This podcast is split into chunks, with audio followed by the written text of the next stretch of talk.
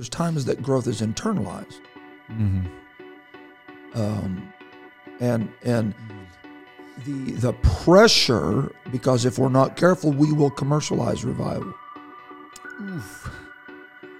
And the pressure of I'm not growing fast enough will cause us to uh, superimpose Uh-huh. a larger feel to what God is doing Yeah. than what is actually happening, and we're focusing on the wrong thing.